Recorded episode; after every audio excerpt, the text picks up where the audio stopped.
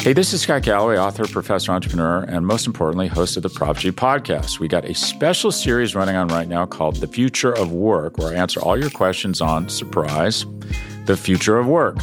Questions including what are we missing when we work remotely, or how do we handle work life balance when a major opportunity comes knocking? From the provocative to the technical, we're offering insights you won't want to miss. So tune in to the future of work, a Prop G Pod special sponsored by Canva. You can find it on the Prop G Pod wherever you get your podcasts.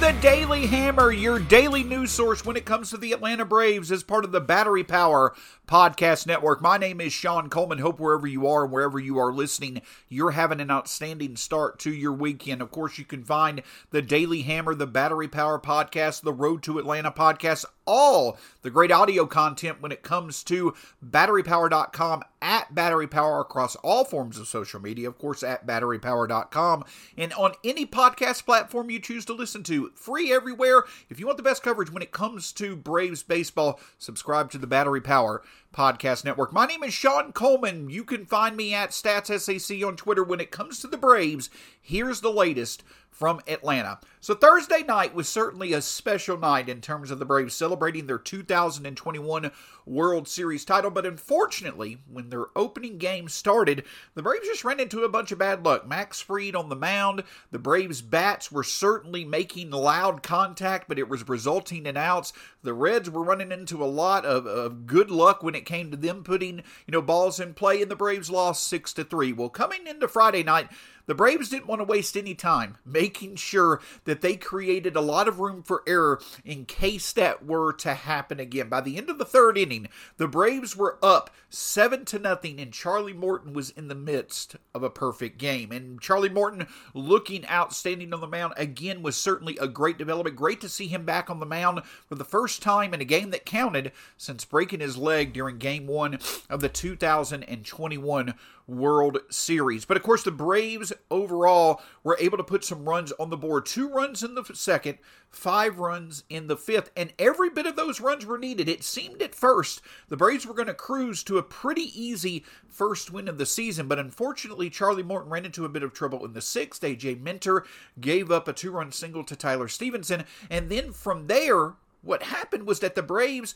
just simply once again ran into bad luck in the ninth inning. Both Will Smith and Tyler Matzek came into the game and looked very good in their first outings of the season. But then Kenley Jansen, in his debut as a Brave, unfortunately just ran into some bad luck. He gave up three runs in the sixth inning, but thankfully he was able to shut the door, and the Braves were able to win their first game of 2022, seven to six. We'll talk more on Morton in just a second, but one big thing that does stand out, actually, a few aspects of this one big thing, is the Braves offense is certainly firing on all cylinders when it comes to the first two games of the season. Sure, the Braves are one and one. Sure, they've only hit one home run, but we're talking about through 18 innings. I believe there's now eight outs that have been caught by the Reds on the warning track. The Braves last night, five, four of the five balls put in play by the Braves that were at 100 miles per hour or higher when it came to exit velocity, they resulted in outs. The Braves are making consistent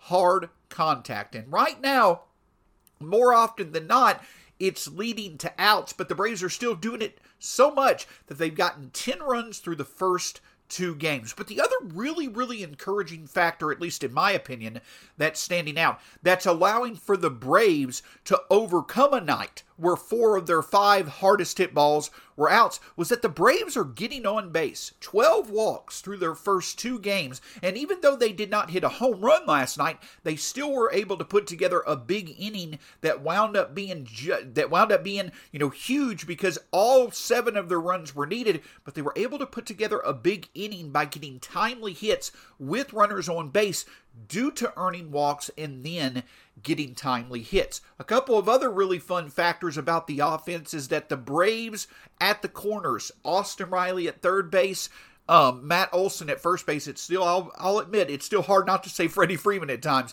But through two games, both Olson and Riley hitting 429, I know you can only put so much emphasis on two games worth of production.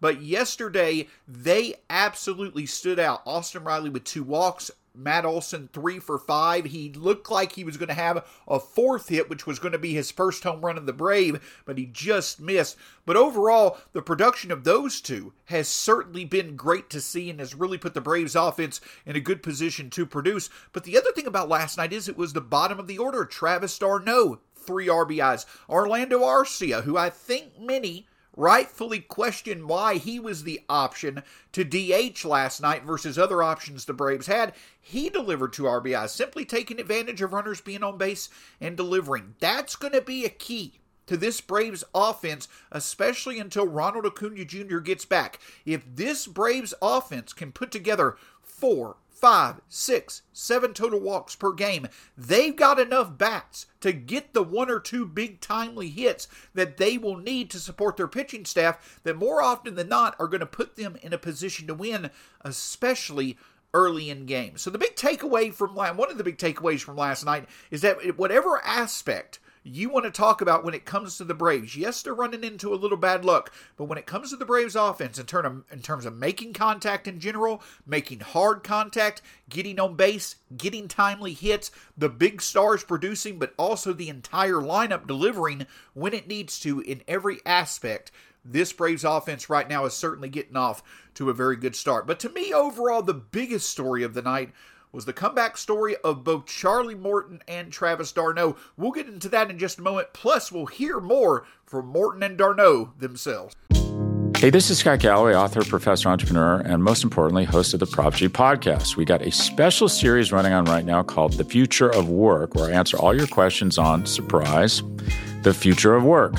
Questions including what are we missing when we work remotely, or how do we handle work life balance when a major opportunity comes knocking?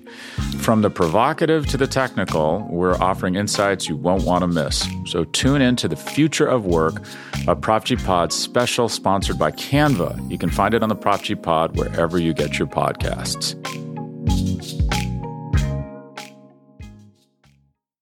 So, of course, while the Braves' offense overall certainly was the story of last night, if you have to pinpoint two individuals who really stood out in terms of their performances, it was Charlie Morton on the mound and Travis d'Arnaud in the lineup. And I know I said comeback stories in the first segment of today's show. But the thing that I'm getting at is, is that, you know, it, listen, it's not as if both players missed all of last year. Both players certainly played big roles in the Braves World Series title run in 2021, especially in the playoffs. Charlie Morton was absolutely outstanding all season long, especially in the second half. But Travis d'Arnaud missed a significant amount of time last year due to a hand injury, and of course, Charlie Morton with the broken leg in game one of the World Series, and then again in an offseason where it was very uncommon for a lot of these ball players with the lockout and the short offseason and what have you. You know, both d'Arnaud and Morton being able to come back d'Arnaud having a very good spring, Morton eh, looking good in the short stints that he has.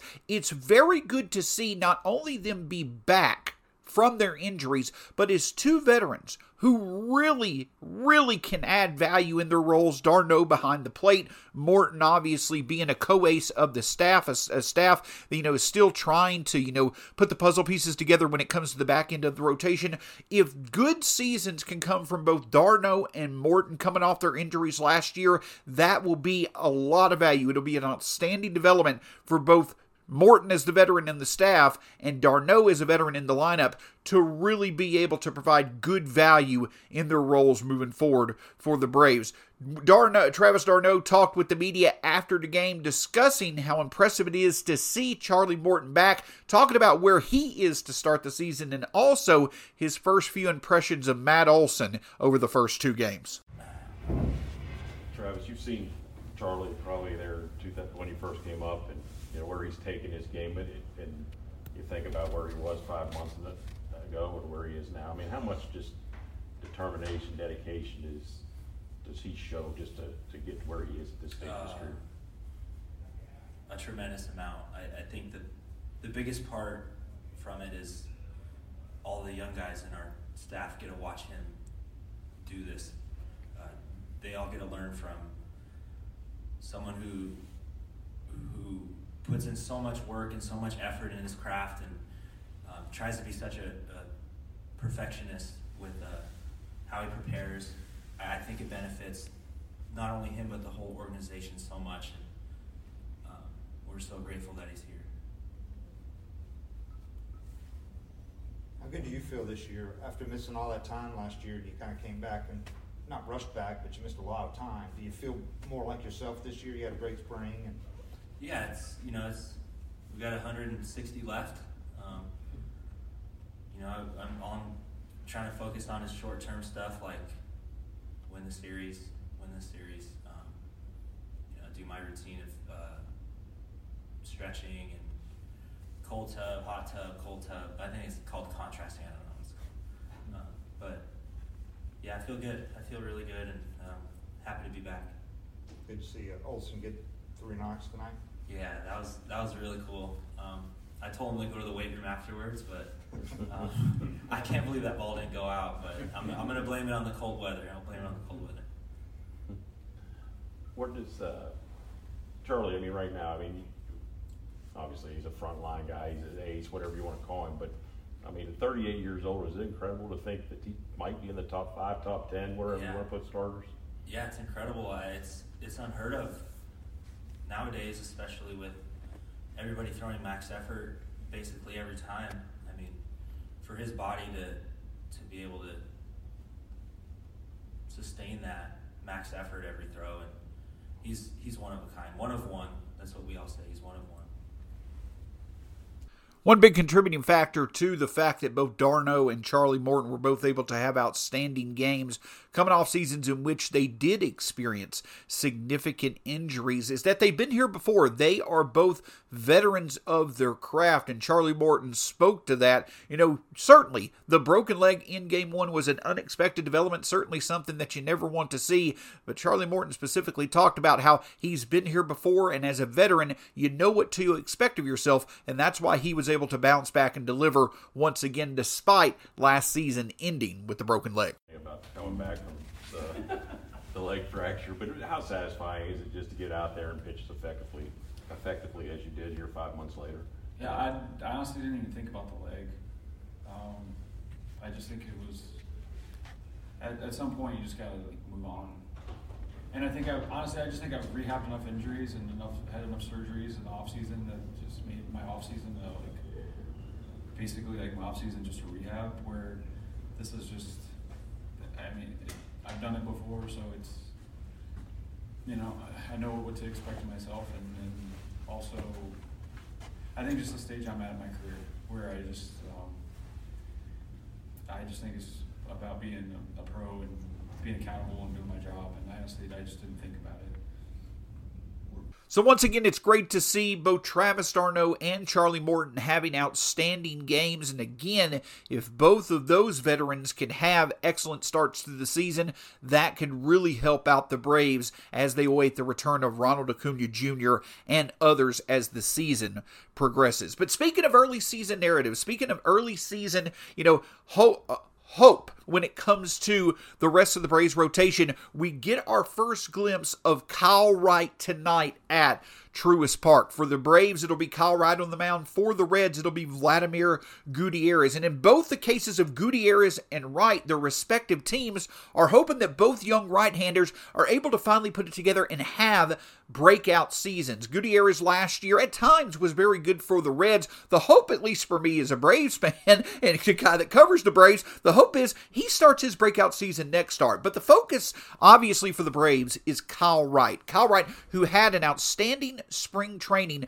The hope is is that he can work off of that and be able to get off to a great start this season. But we've heard this narrative before, right? We've heard this narrative of Kyle Wright seeing him put together some strong starts. We saw it at the end of the 2020 season, was hoping that it would lead to good stuff last season at the major league level. It never really materialized. That's been the story of Kyle Wright over the past few seasons. He'll show flashes. He'll show, you know, two or three innings to where he can be outstanding, but he either cannot get past he cannot avoid the one big inning, whether it's due to wildness, whether it's due to home runs, whether it's due to not being able to locate his pitch, pitches to get strikeouts.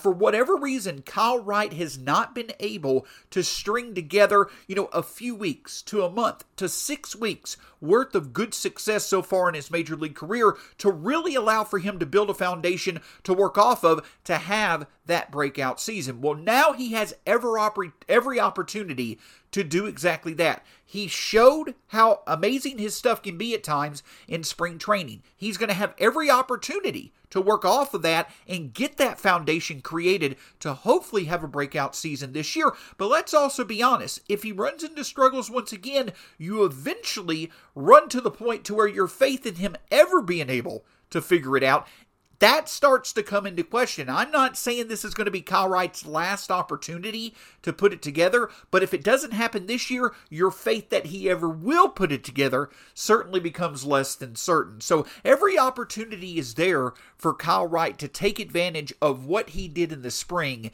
and make it work for this outing with the Braves. Because at the end of the day, when it comes to the back end of the Braves rotation, when you get past Max Fried, when you get past Charlie Morton, and I'll even start this conversation with Ian Anderson, when you get to Ian Anderson, when you get to Kyle Wright, when you get to Huascar Ynoa or any of the other young Braves pitchers who eventually come into the rotation, even Spencer Strider, if he were to enter the Braves rotation this year, after Fried and Morton, you're not necessarily looking for dominance. You'll take dominance all day long, but with how good the Braves offense can be and with how good this Braves bullpen can be, all that the Braves are looking for from the third, fifth, eh, fourth, and fifth spots in their rotation is pitching good enough a few times through the opposing lineup to limit the damage to allow for the Braves offense and then the bullpen to take over. Because at the third, fourth, and fifth spots in the Braves starting rotation, more often than not, can allow a few runs or less two times through the order against the opposing lineup, the Braves bullpen and the Braves lineup, more times than not, are going to be able to win those games. So that's all we're looking for when it comes to Kyle Wright. Just simply putting together a quality four, five, six innings, going through the Reds lineup without allowing a lot of damage, and then allowing for the Braves bats and bullpen to take over. If Kyle Wright can put together a string of starts where he does exactly that, where at the very least he's consistently putting the Braves in a position to win, that's going to build that foundation I was speaking of a few moments ago, and that really could propel him to have a very good season. It's certainly going to be fun to watch. The Braves now one and one on the season, a good opportunity going into the weekend to hopefully get a few more wins and get a series win to start off the 2022 season. Can't thank you enough for joining us here on the Daily Hammer. Early next week, you will see the debut of the Battery Power podcast for the 2022 season. And of course, you can listen to the Road to Atlanta podcast as well, all a part of the Battery Power Podcast Network. Find it at batterypower.com at Battery Power SBN on all forms of social media. Available for free wherever you listen to podcasts. Make sure you subscribe to the best Braves coverage that's out there. Also, make sure you check out Battery Power TV with Grant McAuley and Corey McCartney every week. They'll break down the week's actions for the Braves, giving their perspectives on all things Braves as well. My name's Sean Coleman. Can't thank you enough. You can find me at StatsSAC on Twitter. We'll see you next week here on the Daily Hammer.